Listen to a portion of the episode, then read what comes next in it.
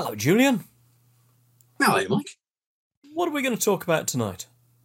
Well, I thought we'd talk to a professor of internal medicine about fever and about why veterinary ramblings should probably only be two thirds the length that it is. Really? Yeah, yeah. It's Professor Ian Ramsey. You can trust him. Let's get him in then. Hi, I'm Mike Brampton. And my name is Julian Ho. Welcome to Veterinary Ramblings. Good evening, Professor. Ian, hello. Hi there, Julian. Hi, Mike. Hiya. So we we have no real we have no real structure. You might think after three years we would. Uh, It, it's not called ramblings by choice. It really doesn't- doesn't become that way. What we normally like to do is to ask people if they're vets, and then we have vets, we have nurses, we have uh, we had a couple of human orthopedic surgeons, we had Yeah. behaviourists, we've had non-vets, we've had a firefighter, and we're due to have a couple of clowns on in a few weeks' time. We like to say, how did you start your career? But it's difficult to know which of your careers we want to know how you started. So let's go right back to the beginning. And when did you want to be a vet? When did I want to be a vet? I guess right back at the beginning at school, I discovered that I enjoyed and loved biology. It came from a Mm. love of biology. It, it always did. And I had a very good teacher of biology who made it fun. As he said, There's a program coming out tonight, which I want you all to see. That is your homework, is to watch this TV series. And that TV series was Life on Earth.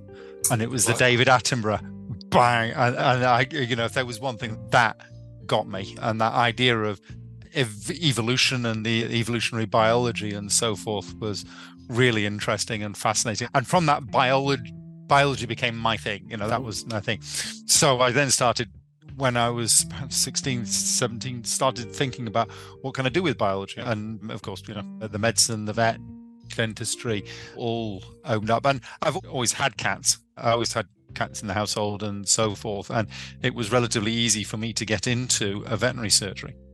And I still think vets do vets do a very good job of taking on 16 year olds who are wannabes and letting them at least see what it's like. Because you try and do that in the medical profession. Mm-hmm. Oh, I just want to go along to an orthopedic operation and see what an orthopedic operation would look like. Because I don't know if I want to be a doctor. So half half the medics, by the time they mm. turn up at university, actually have never been anything other than the recipient of medical care, rather than actually seeing what it's like from the other side, as it were, the life. Yeah. So, so I went along to the local vet, and yeah, I was just blown away by it, and I just thought this is it for me. Pri- primary care, small animal practice was always, and specifically, I wanted to do cats at Mhm. that time, and I arrived at university determined to be a primary care cat vet. Didn't Okay. work out like that, but I was going to say, we'll get into the fact that you're the world's leading authority in canine hyperadrenal corticism a bit later, shall we? But uh, cats. Hmm. Yeah. So did, did you do you think then that you'd stay in academia or return to academia? No, when I first arrived at university, I was going to be a primary care small animal practitioner. But during my university course in, in Liverpool, third year, we were given a little bit of free reign, as a lot of courses do. There was a little bit of time in the day to, to fill in with our own private thing, private learning, or, or other uh, private activities on Wednesday afternoon, or team sports and all the rest. I wasn't, I'm not sporting like that. So I started to look at liver disease and read liver disease papers. And a, a lady by the name of Susan Haywood, who's a eminent liver pathologist and uh, a real thinker on, on liver pathology, gave us a seminar on this. And that really fired my interest. And I just started studying. And it never left me that sitting down with research papers trying to understand better what was going on. And I mean, I always knew it. I mean, like every vet, I have the capacity to study. We all do. But I would sit in the library day after getting these papers together. When I was seeing practice, I saw a case of a what they said was at the time was a nephroblastoma. Now that's a really rare embryological tumor of a kidney. And it's a, a disease that's seen in young dogs and they get huge big kidney tumors. And I'd never heard of this or been taught about it. So I started to uh, we had to do a case report. So I started to write a case report on a nephroblastoma.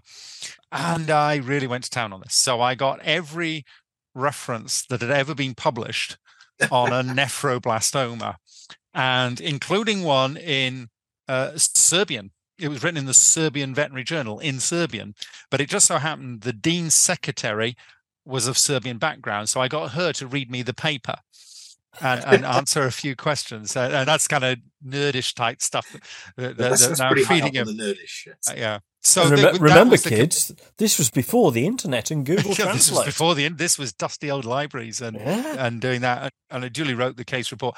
And as I finished off the case report, the dog died. And when they went to, and I persuaded the pathologist at Liverpool, Don Kelly, to review the pathology because I said it's nephroblastoma, and he was all kind of things. And he said, "No, sorry, it's a carcinoma. It's just, it's just an ordinary carcinoma."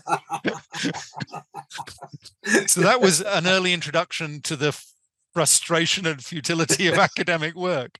If only that, that. dog had lived for another week. if that dog had- But you did win a prize, didn't you, in 1998? As a young clinician, you won the, the IAMS Award for the best paper published by God, a, a young clinician. How did you know that? Did I tell you that? Ah, we, we, have, no, we, We have we our have our- sources. We like when we're not when we're not chatting and bantering and acting the fool. Do we like to s- sit quietly in libraries and read? And yeah, you know Go out. me, Ian, Ian, I never go out anywhere. yeah. so go on then. Ian. So what was this paper? Oh gosh, no. Imagine that 90, that that was the that was the paper on I think that was the paper on TSH. I'm not sure. Yeah, I'd have to go back and look. There were three that came out. I published three around that time because I've been qualified quite a while by then. It, it was the thyroid stimulating hormone. It was it was It TSH, was, right? yeah. Okay. yes. I'll put you out of your misery there. yeah, gosh. That well, that's quite a long way way forward because I'd gone to Glasgow, did done my PhD, and then went to Cambridge, and I'd used mm-hmm. some of the start. Uh, and because TSH had just come out as an assay, I used my research PhD skills to run this TSH assay. So, and there were people at Glasgow, Carmel Mooney and Richard Dixon were doing the research, and people at Cambridge, myself and Mike Herrtage. And uh, the initial results on the TSH, which Richard and Carmel published, were really very good. And, uh, and my paper showed that it wasn't that good, and and and that still stands the test of time. That that, that paper Mhm. still is one that says the thing. You know, they've done bigger studies, they've possibly done better studies, but that was the first one that said actually TSH cannot be used in this way. So yeah, I got that, and I, and I, I got it in. I was given the award in the Vienna Natural History Museum, which Wow. was the most stunning setting to get an award like that. What a Mm. place to do it. The only trouble was they asked me to give a speech, but you couldn't speak in it because the huge halls and huge ceilings and all the rest. Now you couldn't hear anything above the racket of other people drinking. But that was that one. and so, did, did that make you think, no, hang it all, I'm going to be a professor? Oh, no, no one actually sets out. So I would never set out to be a professor. I never. It, it just you, you just if you hang around academic academics academia long enough, you are these, these things. It happens. yeah, yeah. You know, if, for most people, I mean, some people don't want it. I mean, you know, I took on a lot of administrative stuff. It's not just about your. It can just be about your Hmm. research, but I did a much more balanced approach to the professorship, and I took on significant administrative stuff as well. So yeah, and that's how that happened. But it was always about the clinics and the teaching and the research and doing that life that that I enjoy it. Never a boring day. Never the same thing every day. Yeah. If I'm bored with Mhm. teaching, I'll do a bit of research. If I'm bored with research, I'll do some clinics. If I'm clinics, I'll do go back to the te- you know, you can always it's a very variable life. So that's why you took the professorship. Oh yeah, it's I, I, I mean way back when noticed that there were a lot of fifty-year-old vets who were fairly bored with their jobs. Mhm. Yeah, they were doing their, their main job nine, nine, nine, nine, nine, in the morning till seven at night, and they weren't fascinated by it. They were doing it; they were very good at it, but what they were doing was, you know, and, you know, no one of them who's getting a really good bridge skill, a skill with playing bridge. Another one's good at golf. Another one running national associations. So that that kind of thing. But the people I, I saw at the universities, Don Kelly and Chris Gaskell and so forth, Dave Bennett, none of them were bored by their job. Then, you know, were still absolutely fascinated, and Yeah. so that I mean, I mean, always that was what drove me on. And now I'm sitting here where they were. And I, yeah, it's endlessly fascinating. So why do you think that is? I've got a fairly good idea why that is, but why do you think that is? That the, the, the clinicians in practice will, will, will tend to get bored. Be- because common things are common, Mhm. and once once you are good with common, you're going to wait for a long time to see the rarity. So all you can do is get more and more good at the common things. And it is the same job. You, you, you know, there, there is a Groundhog Day element to clinical work. And- even in referral clinical practice, there's a Groundhog Day. You know, I, I saw a hyperthyroid cat today. That is the, for radioactive iodine, that is probably about the 800th th- radioactive iodine cat I've seen. That Hmm. there is a certain same old about it. So there there is that, and you just get very good at that. The advantage, and if I had to just do clinics, if I had to just, I would not stay in academia. Right. I would I would get it, it's the teaching, it's the research, it's the other bits that you know we're, we're encouraged to do within the universities. That makes it interesting. Just doing clinics well i for a start i'd go and move into a better paid clinical job if that's what i was doing just doing if that's all it was. But it's interesting to look, at the number of people who are taking part-time jobs and doing mm-hmm. something else. Yeah. you know i think that's very instructive that that actually you hit a but probably about 10 years into your career you hit a buffer you realize you're probably about as good as you're ever going to be. And you know you just don't have the caseload or the clientele or the re- resource or whatever it is to go on and on.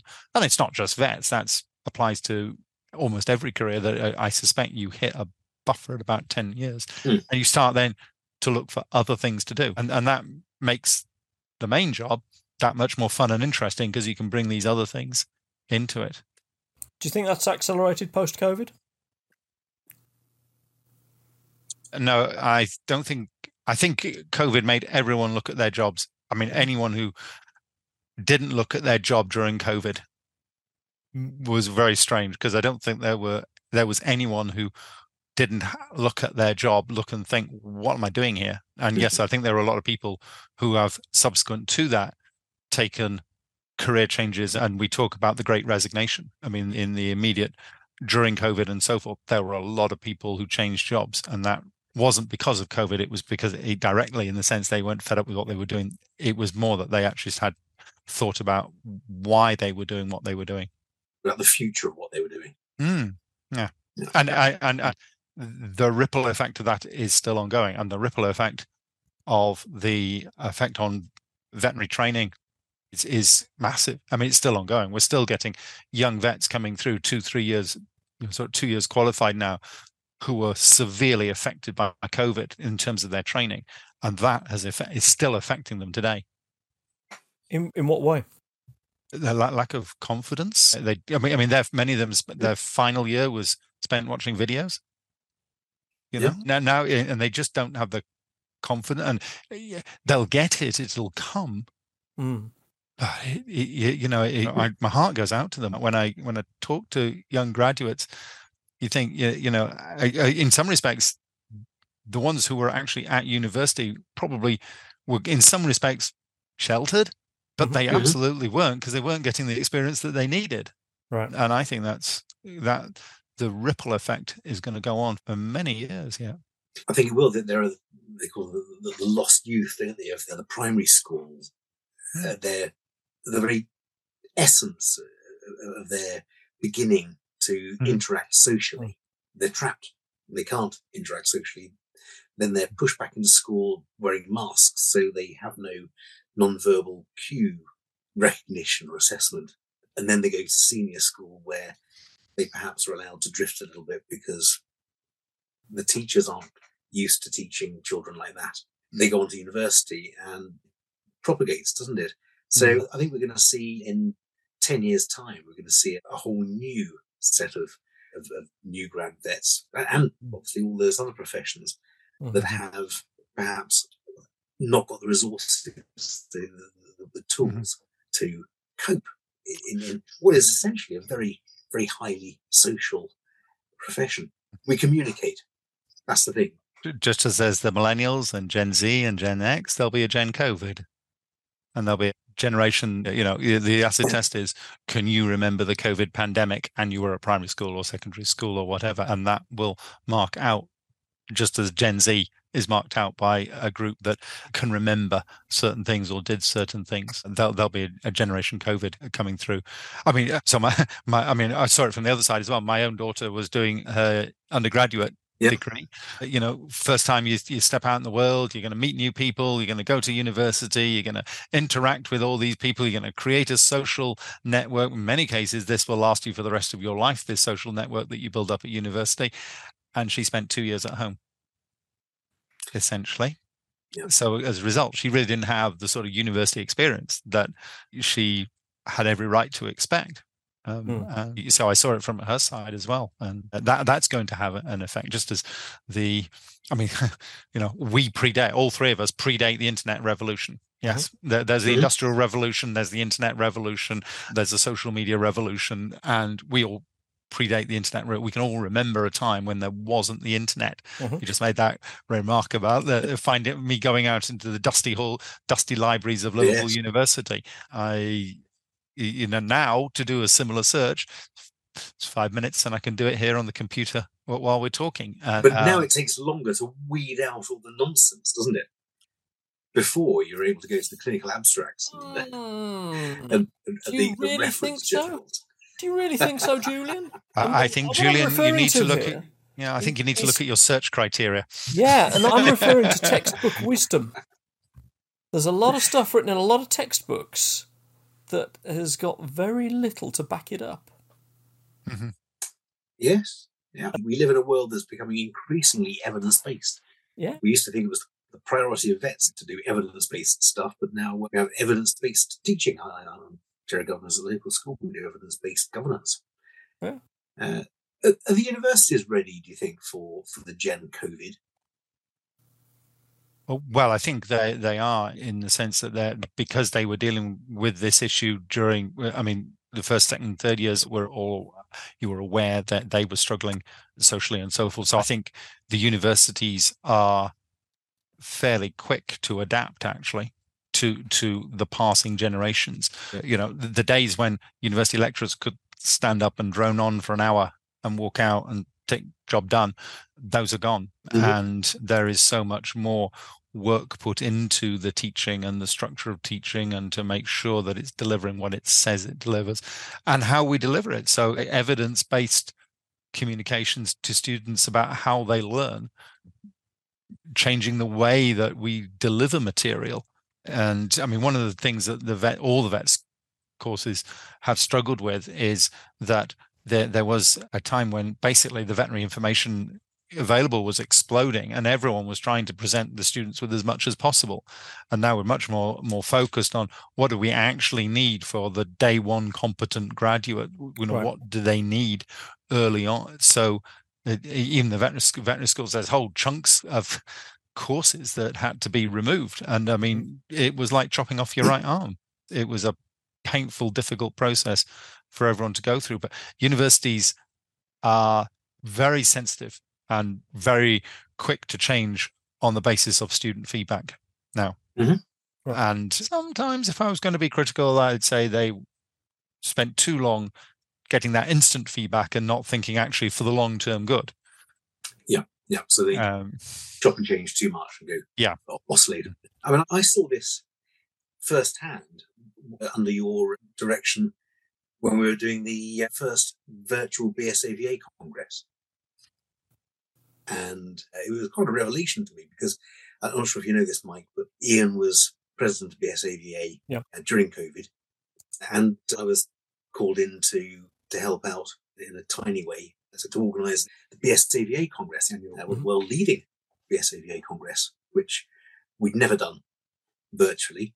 We didn't have the faintest idea. And Ian said, well, clearly what we must do is limit the lectures to 20 minutes plus questions. We all thought, well, oh, no, no, let, let, lectures of 55 minutes because then you've got a, a, five minute break and you can get to the next lecture theatre. So you don't need to get to the next lecture theatre. You're already there. So they're 20 minutes. We have questions and then we, what? Oh, and but there was evidence for that, wasn't there? If you're trying to learn something, you can sit and listen to a human being in a room for 40, 45 minutes, Mhm. but how much do you actually take away?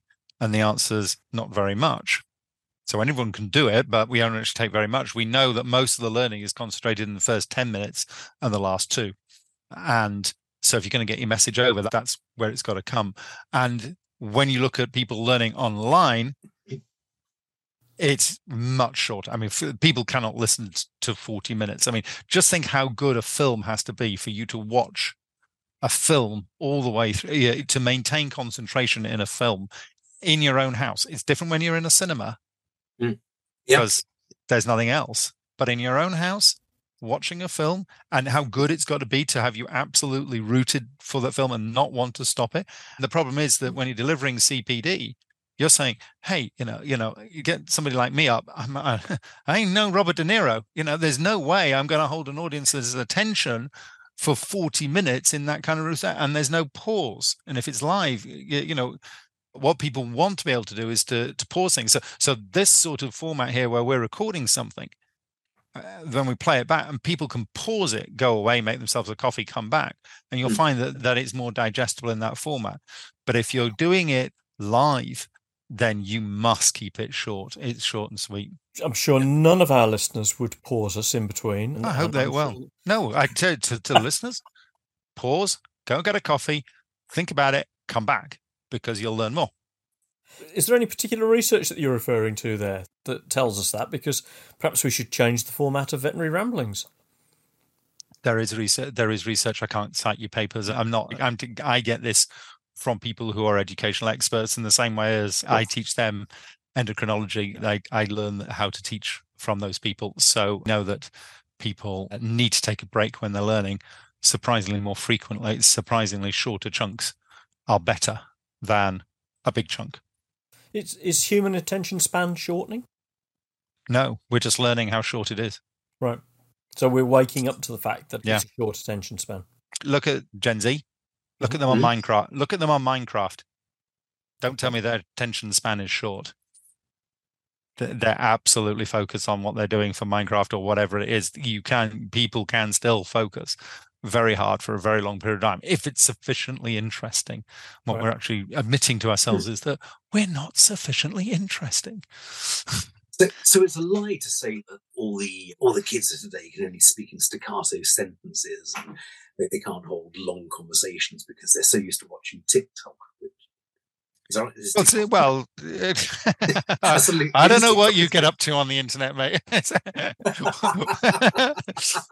That's up to you. I, I, I wouldn't know about TikTok. So, I, of course, they can hold long conversations. Yeah.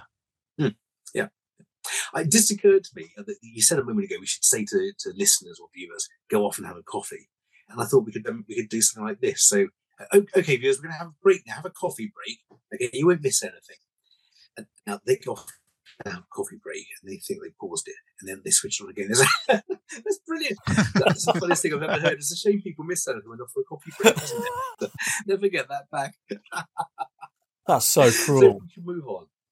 That's so cruel. I want to do something different, if I may, Mhm. tonight, guys. If we're, we're talking about short attention spans, we're talking about packing the information in that first 20 minutes and making it engaging. And that's sort of what we do on Veterinary Ramblings for our listeners and our viewers with 60 Second CPD. Ah, So Yes. I'm going to do something different tonight. Uh, Ian, have you, you've come across 60 Second CPD, have you? Yes. I saw a couple of people doing it. Okay. Are you up for the challenge? We wouldn't normally do it at this stage of the evening, but I thought I'm going to throw it in the middle as that's what we're talking about. Fine. So you're up for the challenge? Yeah. Okay. So what's your subject going to be on? my, my specialist. I thought we might discuss fever is good. The concept of fever is good. Fever is good. Fever Mhm. is good. Okay. All right. Well, in that case, then, Professor Ian Ramsey, the subject fever is good. 60 seconds, starting now. Okay. Fever is good. Birds do it. Every endothermic vertebrate does it. Ectothermic vertebrates do it. Bees do it. They've been doing it since the Devonian period, 360 million years ago. Why have we preserved that thing in evolution if it's not good? Fever makes your white blood cells work harder. It makes your acute phase proteins work better. It keeps your the viral excretion down. It shortens disease. It makes it better quicker. So let the animals have a fever. We've always treated fever, but we've never shown that the treatment of fever actually provides any long lasting benefits. We should try and let an animal have its fever because it will get better quicker. Fever is good. But we've got time for questions. Wow. Oh, I have several. Um, Oh, Fergus- you're out of time, that- Julian. Bad luck. That's Oh. fantastic. Oh. That was excellent. That was really good. And what a subject. Tell So us I love more. the way, by the way, that you managed to get not only Peggy Lee's Fever song into it, but Yeah. also the Irving Berlin, wasn't it? Bees do it. Love the way Birds Bees do it. do it. Oh, the- yeah, but do it, yeah. Well, so, So- so so you know where the fever is good comes from. Yes. That's that, that's Wall Street. Oh, no, The, no, uh, I didn't. Ah, yeah, yeah, no, I I did. I thought I did. No, fe- fever is good. Is uh, Michael Douglas's speech on Wall Street? Greed is good. Yeah. Uh, greed is good for the capitalist economy. Weeds out the the poor companies and Mm. drives forward enterprise, and it drives forward uh, engineering. And I listen to that, and I don't, agree with any of that So of that that, that stuff. But greed is good becomes fever is good, and it really is. It's a fascinating subject. Is fever when you start to look at, and that's a classic example of where evidence base just does not support an awful lot of what we do in practice. Tell because we more. drive that temperature down as quickly as we can. Yeah. Yeah, Yeah. body does it for itself anyway. You can't get, you know, fe- fe- fever. The temperature will go up, but then it'll flatline. Whereas hyperthermia, and I should also say one thing: is that hyperthermia is bad. I was Bad. going to say, can we clarify this because we've got a number of non-medic listeners here. So Mm-hmm. you're talking here about pyrexia, yes, which is, correct me if I'm wrong, one or two degrees above normal, as opposed to. Tell us more about it, Ian. So, so, so hyperthermia is where you just cook. So dogs left in hot cars, they're normal animals, and their temperature will just go up as high as and higher and higher, and eventually all their cells start dying and they die because their rate of heat going in is greater than the rate that they can lose heat by Right. panting or whatever. Yep. Pyrexia is where you alter your set in your room there's a thermostat yes Mhm. and it's set point like that okay that's your temperature of the room that's your thermostat okay Yep. fever your thermostat goes up so first thing is you feel cold you Right. shiver and shake and ooh and then that gradually raises the temperature up there and then you feel okay for a while Mhm. but the problem with fever is that set point keeps changing so now you're sweaty, now you're shivering, now you're sweaty, now you're shivering, and your temperature hasn't stayed in it, it hasn't necessarily changed very much. But it's because the, th- the so the symptoms of fever are not temperature dependent, but how much your thermostat is going up and down. How far away point. your set point is now compared to what your actual temperature is. So if it's here, it's just as bad if it's as if it's here. Yeah, Mhm. because it's Mhm. actually the distance is im- i- i- immaterial. So yes, it, there there is a limit on fever, and that is that with the stress and all the rest of fever, you get an increase in cortisol, which acts as a natural anti-fever drug. So on its own, fever rarely rises much more than about well, you say two. I would say two degrees centigrade Okay. something like that. So, but just be careful because obviously there there is Fahrenheit as well. So, so 39.5, 41 i- is about the top of fever. Now, the problem is that fever and hyperthermia can coexist. Right. So, if you get a a fever in an animal, it's that much more likely to become hyperthermic and, and cook. So, a sick dog in a hot car is in a very dangerous place Mhm. indeed. So, so that that's that's really why things happen the, the way they do. And there's this misconception that just because the temperature is 40, you've got to bring it down, which actually isn't going to help. The, you, the fever is there for a purpose. We've evolved it. Bees, I remember the bees do it. If you get a fungus in a beehive, okay, all the little bees go together, like flap their wings and flap their wings, and then generate higher temperatures in the hive, and it drives the fungus away. If you're Yeah. really mean to the bees and you put a cooling coil in the hive, even though they're trying to make the temperature, it doesn't work because your Mm. cooling coil's in there and all the bees die of the fungus. Yeah, a- and and they will do this because they're a, a, hive mentality, a collective. That they will do this heating to the extent that the ones on the outside who have to work harder will die off, but the majority of the hive will survive. That they'll outlast the or outlive the fungal Mhm. growth. Mhm. Mhm. So you know, the, the, a few of them will die. That they'll exercise themselves into Death. the negative energy. Yeah. Yeah, death, Yeah. negative energy Yeah. balance, and die. But um, the rest of And- the hive will survive. doctors, doctors, and, and by instance, vets have always treated fever Mm. because it made the patient feel better. Yes, And if you want to get paid, it's a good idea if you make your patient feel better. makes sense. But no one has ever shown that helps long term survival.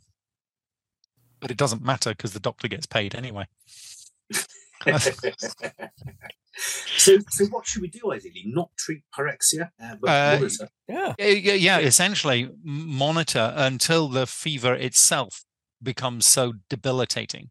So, for example, if the fever is making an, you or an, an animal completely anorexic and has done so for four or five days, now at this point the fever is becoming counterproductive. So at hmm. that point you intervene. So one of the things I think is very important is that vets agree amongst each other when we're going to intervene. And that's one of the interesting. So when I do an awful lot of lecturing, touring around the globe, giving lectures, and I have interactive presentations, hmm. and I can split a veterinary audience 50 50 every time by asking them, Will you treat this fever? You just put a case, and for half the vets say yes, and half the vets say no, or you know, 70 30 or something like that. And we've no agreement amongst ourselves on how to manage even the most basic thing of an animal turning up with a fever. And that really has been, uh, you know, it's, it's sort of never mind all the fancy stuff, all the zebras and all the rest. That surely is the more important thing for It's internal basic, medicine specialists to, to Yeah. actually get down to the really basic thing of do you treat a fever? And if so, with what? And let's get started on the non-steroidals, antipyretic steroids, and so forth. But it's a really important question that we don't, and I think academics should engage in this kind of discussion and debate and teaching to try to firm up not so much that necessarily we not always know the right answer, but rather at least provide a consistent answer. You know, when, as an animal owner, if you go to uh, go take your sick animal, it matters so much who the vet is. They some one vet will treat this, one vet won't. And I've just given an example of pyrexia, but there's plenty of others. One vet will do an investigation, one vet well. When's it right to do a routine blood test? Yeah, and we don't agree. We don't discuss these things. We don't like being challenged, and we don't like thinking it through. And I think it's really important that the veterinary profession does do that because that's it. I mean, I'm sure you've all seen the mystery shopper things when people like Which have gone into vet surgeries and they've given uh, you know a scenario and they've walked out with either a bill for a thousand pounds or a bill for 200 and they're saying the veterinary profession is robbing us and the reality is no nobody's robbing anyone it's just we, we haven't decided amongst ourselves what we should do Yes. even in a Yeah. case of a basic fever we have not decided whether we should intervene or not now This is a time in, in the world's history. I say history because by the time people are listening to this, it's history. This is a time in the world's history where we need to be paying much more attention to things like this because if we can help the body to get over infections, then we need to rely less on antimicrobials. certainly Uh, is Do you want to tell us what? Do, do, you want, do to pass on a rumor to it if I could make it very? Oh, so antimicrobial resistance is a worldwide problem. It, it is. There are certain bugs in the UK which are very resistant to many commonly used antibiotics. In other parts of the world, the resistance problems are really severe, and in other parts, not so bad. There are no new antibiotics. There never will be you know we've got all the antibiotics we're ever reasonably going to have therefore if they are going to continue to be useful we have to use them in a in an appropriate way and we know that doctors and vets will prescribe antibiotics at on occasions inappropriately and the result is as ultimately an increase in antimicrobial resistance Mhm. which defeats the whole point of the antibiotics. Now, in some sections of the veterinary world, in the large animal, uh, farm animal, so forth, this has been tackled very successfully in the UK by RUMA, the Responsible Use of Medicines Alliance, RUMA. And they they've done a fantastic job at reducing antimicrobial usage on farms. And this was a conglomerate that got together, not just of the vets, but also of the farming organizations, so National Farmers right. Union and poultry fanciers associations and all the rest, they all came together to tackle this as an industry-wide thing. And they've done a really good job. And really, it, the focus is now shifting onto small animals mm-hmm. and to start asking how much can we do to reduce the levels of antimicrobial resistance and targeting that therefore is really about the inappropriate use of antimicrobials. And so an organization called the responsible use of medicines alliance in brackets companion animal and equine has been set up to act as a as a hub around which organizations such as the BSAVA, the BVA, the, the big corporate partners, and so forth can all come together to try to reduce antimicrobial resistance in small animals in the UK. We released our first report, and uh, these reports are significant in that they they monitor how we are doing. And it's an annual report, and RUMA have been producing their annual report now for a number of years.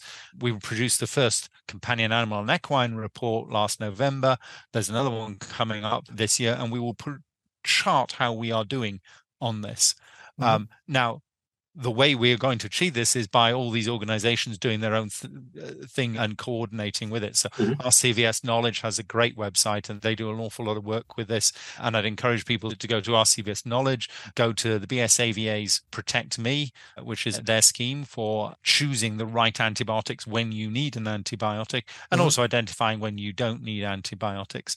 And recently we've also started this idea of an antibiotic amnesty rather like one of these knife amnesties. It's to get back all those antibiotics, which is there's absolutely huge numbers of antibiotics sitting in people's cupboards, mm-hmm. under their sinks, and so forth, which ultimately, unless somebody gets them back into to the veterinary practice, are likely to be disposed of through the household waste or flushed down the toilet. Both routes are inappropriate and lead to antimicrobial resistance in the environment. That and, and we're seeing that already, aren't we? Uh, with surfers, for example. That's right. So uh, we know that surfers in UK waters and, and, there's a political thing about that, of course, but surfers in UK waters have a three times higher rate, or sorry, 30% higher rate of carriage of antimicrobial resistance organisms than control members of the population who do not surf. Yeah. Uh, and that's because the sewage being pumped into our coastal waters is giving them these bugs. And we know that every inhabited continent has antimicrobials in their rivers. You can find them in every everywhere, and there are there are rivers in Brazil where quite literally a pint of water is equivalent to a tablet of antibiotic. Bloody wow, wow, gosh, that, that's and it, the statistics sound frightening because they are frightening, aren't they? Well, what was the statistics? We did a we did an appeal for the Bella Moss Foundation mm-hmm. a couple of weeks ago, which I'm sure, as we're talking about this, you're familiar with oh, sure. the the educational work that they're trying to do as well, mm-hmm. which is obviously the same as you. And what was the figure that we got from the Telegraph? It's something like 10 million? 20, 20 million unnecessary deaths over the next five to 10 years due to antimicrobial resistance. Mm-hmm. Yeah. yeah. I saw, well, I saw a similar statistic today on those figures which is one death every three seconds. Yeah. Yeah. Which is just is just mind blowing, isn't it? It is. Well, Ian's absolutely right. We, we won't see any brand new antibiotic come out. We'll see bacteriophages or viral infections, perhaps. We may see even gene therapy for the antimicrobial infections. But ultimately, what we really need to do is to get back to basics and not rely on drugs to, to clear mm infections. Yes, yes. So, so, so there's a number of topical dressings, silver impregnated stuff, manuka honey, and so forth, which are bactericidal because they're chemically so, and bacteria mm. can't become resistant to what is essentially chemistry rather than biochemistry. I think it, it's important to emphasize this is not about telling people not to use antibiotics for bacterial infections. It's trying to stop people using bacterial antibacterials when they don't know that there's a bacterial they don't even know that. So I, I, think it's the figure is something like when actually admitted 20% of doctors will admit that when they don't know what's wrong with the patient they will prescribe antibiotics. They yes. don't know so they try antibiotics anyway. And that's that's uh, so it's much more about that side of things than saying no you mustn't use antibiotics even when there's infections. It's actually making sure that and when you do use it in the face of infection using it properly. So mm. that means a high dose for long enough. Now how long is long enough is a big research question. And we still don't know that but at least till clinical cure would seem to be reasonable. But and a high dose and one thing I really don't like is we talk about the tonnage of antibiotics used that the danger of that is the metric, then everyone just reduces the number of milligrams they give to a dog. Then they reduce their antibiotic, and that actually will make the matters worse. So it's really important. Absolutely, you, give a sublethal dose to the bacteria, more yeah. survive and uh, greater potential for resistance. So, so for me, it's the number of prescriptions not once once you start it's the prescription hmm. incidence it's every time that selection pressure is applied is is every time there's a prescription so it's important that prescription is the number of yeah. prescriptions is kept down but when they're given properly and you know compliance oh you know compliance is yeah. horrible i mean where, uh, so there's great little studies where you get a pot of tablets and every time you want a tablet you have to press the lid and out pops the tablet. Mm-hmm. And they give this to, to, to, humans. And of course, inside that lid, that little press down lid, there's a wee chip that records date and time, number of presses, and so forth. And when you have one tablet, if you have to take the one tablet, say twice a day, first three days, mm-hmm. all's well. Third day, fourth day, nothing gets pressed in the morning. What do you mm. think happens in the evening? Two presses two presses. Yeah. Yeah. You know, and it doesn't take long. The figures are something like 95% of us can complete four days twice a day.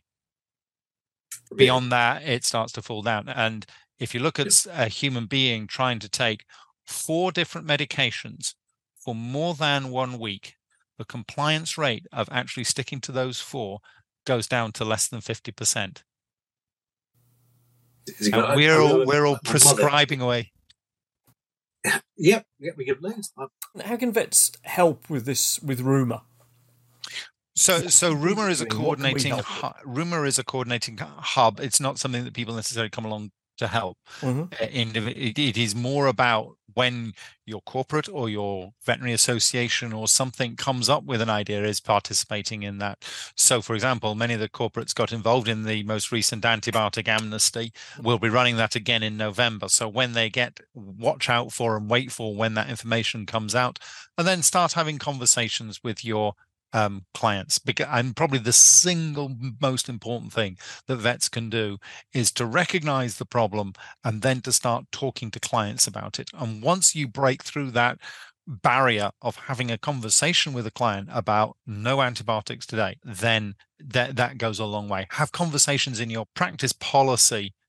You know, people, oh, policies, but actually, we just say an agreement that we're all going to agree that for the next few months or whatever, if we see a dog with a urinary tract infection, that we're all going to use the one antibiotic. Whatever one you choose mm-hmm. actually matters less than the fact that you all choose that antibiotic and nobody starts wandering off doing their own thing. That is more about that's going to do more for antimicrobial reducing antimicrobial resistance than anything else is to have an agreement. That's what the Protect Me poster is about. And many people have a Protect Me poster in their practice. Not many have actually filled it in.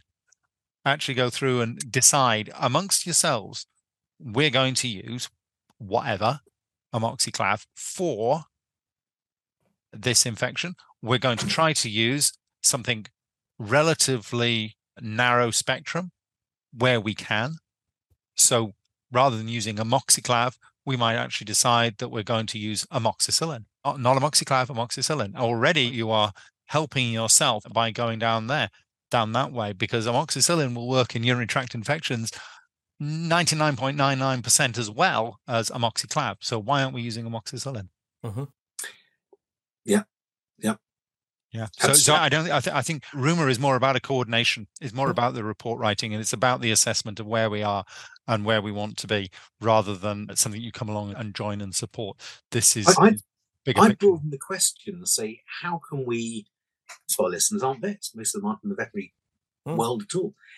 How do we convince those people that a trip to the doctors shouldn't end with an antibiotic necessarily? A trip to the vets shouldn't end with an antibiotic necessarily, because the is pressure that's put upon doctors on a Friday afternoon for antibiotics is huge. The pressure that's put on vets. Well, Miss, Mr. Jones always gave me antibiotics for Mm. this. You're a new grad, aren't you? Well, I want to see Mr. Jones. He always give me antibiotics for this. You see, I'll take a different view on that. I'm not sure that. Yeah. I think that pressure's much more internal. I think the pressure comes from within us, except there are some clients out there who can be a bit like that, but they are in the vanishingly small minority who actually are sufficiently well educated, sufficiently knowledgeable to start that argument up with a vet.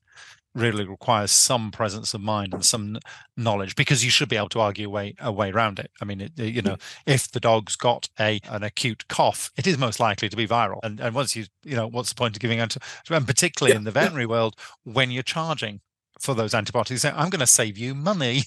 you know, in in a very simple uh, phrase like that, I think in many ways the veterinary world's uh, quite going to have has an advantage over some of our human counterparts in that y- it is going to cost money to go down this route if you go down antibiotics and it might be a complete waste of time. Whereas in in human medicine it, that money element is perhaps not such an immediate turn off so i mean when early on when i was doing uh, my phd i did quite a bit of locuming to support myself and i always remember i went to this one practice where i was told the the fees were and it dates me a bit this seven pounds for the consultation and five pounds for the first injection. And I, I was there consulting all morning, Mhm. and she came and the owner came through to me and she said, "Uh, "You're not charging." And I said, "Yeah, I'm charging seven pound for the consultation." He said, "But you're not giving them the injection." And I said, "Don't Yeah. need it. They don't need the injection." And she said, "Oh no, the whole model only works if you give them an injection." Yeah, I got told off my uh, my second job because I wasn't given enough. And basically, she meant to inject, inject, yeah. inject every animal with antibiotics to start them off. And I thought, "What, you know, Absolutely. absolutely. And one of the other thing I also worked out was why all the dogs in that practice look really nervous. I'd never They knew it seen so many dogs walk in and already the lip was curling and they knew what was going to come and come their way. They were, all, I, I just, Yeah. you know, and that. That's the sort of thing that we need to work on. I mean, that was many years ago, many years. antibiotics, Other than intravenous antibiotics, we, we, we don't have any injectable antibiotics in the practice these days. Never. You don't take, you Never don't use have intravenous. We have intravenous, yeah. yeah, but Yeah, yeah. Other than that, it suddenly occurred to me. We know that most kennel coughs is caused by a virus, and yet we know that antibiotics are given in I forget the statistics, but you know a fair number of cases of kennel cough. Could we be accused of, uh, of fraud? No. There are Two reasons Okay. for that. No, uh, first, uh, it depends on your locality. You say most kennel coughs are viral. No, Bordetella bronchoseptica is a primary pathogen Mm. of the dog and can primarily cause kennel cough. And in your particular area, Bordetella may be way more common than the viral causes. When you look at surveys in different countries and in different times, they where they've had outbreaks, then they the variety of agents involved is huge what I think we need to do is to perhaps start saying, hey, make sure we do a throat swab. Bordetella is dead easy. To, so what you should be doing is saying, let's get a throat swab out this animal. And if it's Bordetella, then if the animal is not better, Yeah. we know what we're doing. We've got the sensitivity profile, we know what we're doing, and then we can treat that. So I think that would be a, a Mm. better way of approaching it rather than saying it, it's all viral because in kennel cough it, it may not be. So I would encourage vets to make sure that they start thinking like that and then using the antibiotics when you isolate a bordetella and it hasn't gone away by itself then you can intervene. Yeah. I mean, ultimately, what would be really good is if we, that throat swab would also be good for viruses. You know, it, it- I mean, the concept of throbbing, swabbing a throat and diagnosing a virus is really taking a big jump forward with COVID because before before COVID, no, you know, vets just didn't think No. like that. Now, No, I try and yeah. I, I'll, uh, switching to cats. I've always tried to persuade people to diagnose the cause of cat flu. There's only two. Yeah. There's only that's all nearly always viral. Ninety nine percent of them are viral. There's only two. It's dead easy. You do a throat swab, and it has such importance to the cats in later life that it's really important to do that. But you know, and, and I always felt I, it was really hard to make people do it to understand why we were doing it and to be able to do it properly. The modern vet now, modern young vets coming through, I just say do a throat swab, and they just well, yeah, of course, because they've been doing it Yeah. all the time. So, they're so much- there are some benefits of the COVID. There, there are, and, and, and, and they're much better at doing ear swabs as well. Hmm. And finding what's going on in the ears. yeah So I know I don't think you can be accused of fraud. I think that's too strong. But I Mhm. think D- d- depending on whether you can self-accuse, yes. Well, you, you you know, accuse you yourself. know you're Yeah, doing but it for the wrong You're- You're still beating yourself up there. You know, Yeah. in- incompetence possibly, but fraud is a bit too strong. Yeah. You like fixing things, don't you, Ian? I have a yes. I like. I enjoy DIY. Oh, I I'm was not sure my- to the whole veterinary industry and, and Oh, uh, I see. Oh, I see. Fixing things. Yeah, yeah. I, um, yes, I think I've been lucky enough to be in a fairly privileged position within the industry, in that I have. Yes, I've got my clinical work, but I have time as well to think about these things and do things. I, I- you know, you know. I'm not claiming that I've seen more kennel cough than Julian. I'm absolutely sure he's seen more kennel cough than me, but I've had the time to do the research, time to look at it, time to to get that information, so that that tho- those few cases of kennel cough that I do get, and I do actually, oh, believe it or not, we do get sent kennel cough. We get animals with kennel cough. I've got more, and I teach it, and you know, do one, see one, teach one. It's if you've got to teach final year students year after year, you get to know your stuff really well, and that that's where I think university academics, particularly those of us who have a big clinical component and can't do the kind of research. I mean, I can't run a lab on the side and all the rest doing that. I haven't got the capacity in uh, to do that, but I can make a difference in the profession. And and that's really a strong thing in my life. Is it going to change the profession? Am I going to actually be able to do something? I'm not interested in doing research on an interventional radiology that that is is useful for one case in 10,000 it's not that's and it's great stuff that they do and it's marvelous and it's wonderful to see all this stuff but i'm no personal interest in developing like that i want to do things that make a difference in practice pretty much to And you've done that. And you've certainly done that. And to mention the paper you won, the IAMS Award for the best paper, you in 2015 won the BSAVA Woodrow Award for contribution to small animal medicine, uh, which you know, a much coveted award. And I wonder if people listen to this now can tie that that tremendous meritorious award in with perhaps something as mundane as fixing a system. yeah it's the same sort of thing it's broken let's fix it whether whether it's and, and an element of service i think is also very important i mean i mean uh, service to the profession we are very fortunate vets to have been born with you know gray matter between our ears which is of a Mhm. higher order than average okay put another way there's a lot of smart people in the veterinary profession and we should be putting that that to service to good Yeah, and, and giving it back to some extent. Yeah. And I, I wasn't wanting to belittle your award at all. Uh, I not at all you, you have.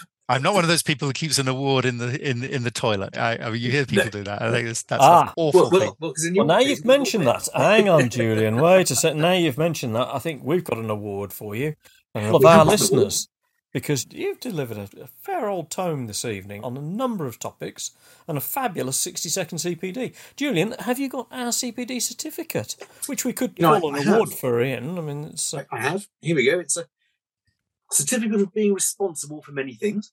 Oh, right. a few of which we've touched on. So there's the there's the toilet there. there. now you mentioned cycling. There, there's someone cycling, me cycling, a flat cap on. We haven't got into your hill walking and mountaineering, which you, like me, share a love of. We haven't covered any of And, and we also haven't covered your love of, classical music. Now, there's a photograph here of a, of a yeah, I a Telecaster. I mean, it is classic rock music, isn't it? You like? Is that the classic music? Have I got Yeah. that wrong? No, it's status Right. quo. It must be.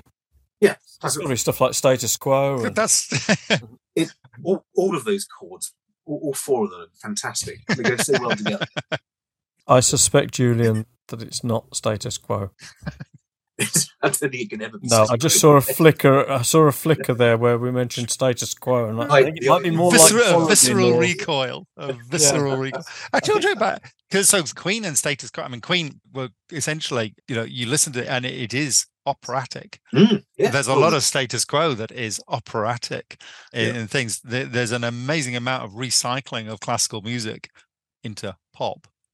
Yeah, and, and the other way around if you're Andrew Lloyd Webber. It becomes a classic because it survives. Yeah. Yeah. Yeah. I, I think what, what this certificate shows more than anything is we've barely scratched the surface of, Absolutely. of, of Professor Ian Ramsey. And I think it would be difficult to do that if we had a four or five hour session. We know that anything beyond 20 minutes is a waste. Which is what- I'm quite happy to chat because, you know, let's Well, face look, it, your audience has already gone, Julian. They probably have actually. Yeah. we get that a lot. So, sometimes they're kind enough to let us know that they've gone. Yeah. Other times they just wander off and we're left chatting to the ether. If if you were going to challenge the profession and give us a reflection question, have you got a question that we could reflect on that summarises some of what we've spoken about this evening, perhaps? Uh, yes, I, and, and I think it's a fairly broad topic, but mm-hmm. why do we not follow guidelines? There's so many guidelines out there about this, that, and the other. Many people even know what the guidelines are, but why do we not follow them in our practices?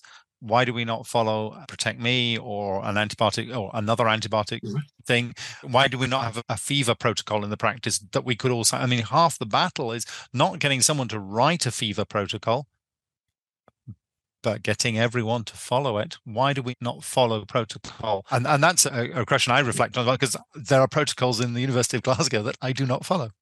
Yeah. And I always reflect on, on and think about why it is that I don't do that because I think that is quite is probably the most important thing in terms of clinical medicine that we could all look at. And sometimes it's because the protocols are rubbish. Mhm. Sometimes it's because they're unfollowable. You can't do it. Do it. There was, there was a famous uh, one involving MRSA where they basically had the protocol of isolating every patient with MRSA. And it did nothing for the spread. uh, The MRSA spread even further and faster. And it quickly, you know, they started to look why it was. And the fact is that by isolating, they didn't increase the number of nurses in the hospital.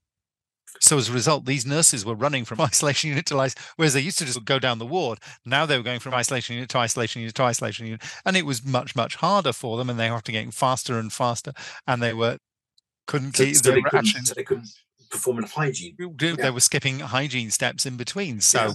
yeah, you know that's the kind of so some protocols are wrong and they're unfollowable.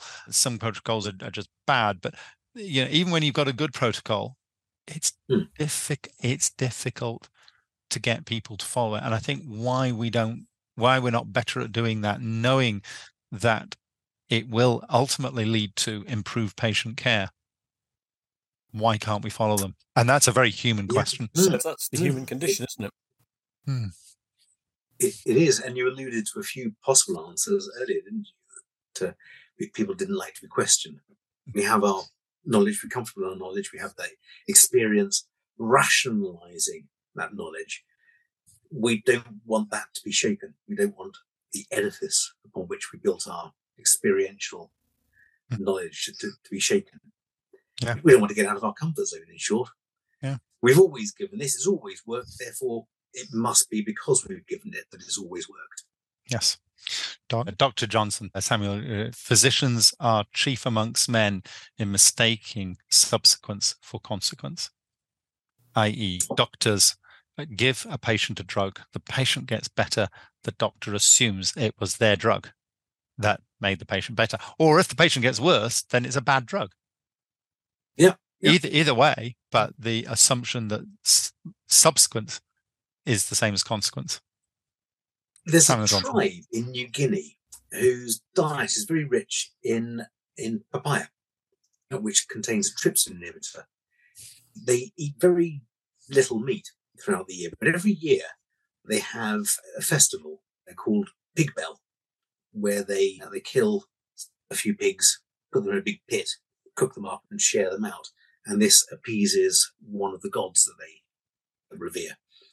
Because they've lived on a diet that inhibits trypsin and they can't digest meat very well, they all become very ill the next day. And it goes through cycles because they then think, well, clearly we didn't eat enough pigs to appease the gods. So the next year they cook even more and become even more ill. And this goes on for so many seasons until their breeding stock diminishes so much that they go a year or two without having the proper Pig Bel and they're all okay. And then they do it all again. Well, we're no better, are we? Giving Yeah, yeah, antibiotics to routine diarrhea cases. It's it's there's an element of defensive medicine there as well, which we have to Yeah. Explore. Mm. And there is a lot of what I call mm. semi-defensive medicine going on. I people think they're being defensive, but actually they're not defending themselves. In fact, they may be making it worse for themselves. But there's a there is a, an element, and the fear of being. You know, I don't know. I don't think I know anyone who's been sued for negligence in the veterinary world. I'm trying to think. I mean, I've gone through, seen various things in my career, but and yet I hear people, I hear senior vets tell junior vets you could be sued for that. I just no, you couldn't. you know, you know, it, it's just, I and it's and, and particularly junior vet to junior vet, you see that a lot. Is fear of negligence, and they they wind each other up, and it, and it's just not the case. It's so expensive to sue somebody for negligence and it takes such a long time that really, yeah. eh, you know, what are you worried about? Interesting. So, what are you hmm. worried about? Is that your take home message on this then? Yeah, it could be. yeah. Don't worry. Well, I'd say, what are you worried about? What's the real worry? What is the real worry here? And fear is the thing. I mean, over my career, I've done various things that, that to sort of, you know, I've tried something new. I've tried, you know, changing the way we monitor Cushing's disease or treat Cushing's disease. I, I, you've got to try something new. What are you worried about? Why not try something new? Yeah. I I think there's a lot of fear out there and it doesn't need to be there. We need to be investigative still. We need to be eager, hung- hungry to learn. Rather than just set in our old ways. and accept that what you think is known is probably not. Yeah. Yeah. From my other house, I'll just say get ethical approval before you start now, folks. Don't. Yeah, yeah, it's important to get you always. I mean, you know, the first dog I treated with Vetoryl, I made sure I had three or four clinicians behind me to do it. Yeah, you know, there's no way you just go and do that for the first time without people around, you know, who who've agreed with what you're doing. Well, well everything's getting an injection of honey. Sorry, that's it. well, on that note, I think it's uh, it's been fabulous chatting with you, Ian. Really appreciated your time this evening, and it beholds me to say that I'm hoping that you've enjoyed listening to Ian as well. And if you have, please click like, please click share, and subscribe. It really does make a difference. So, on whatever platform you're watching or listening to us, please click that subscribe button. It really makes a difference. Professor Ian Ramsey, thank you so much for sharing your insights with us this evening. I'll raise a glass to you, well, my coffee cup, and say, may your dog go with you. May your dog go with you.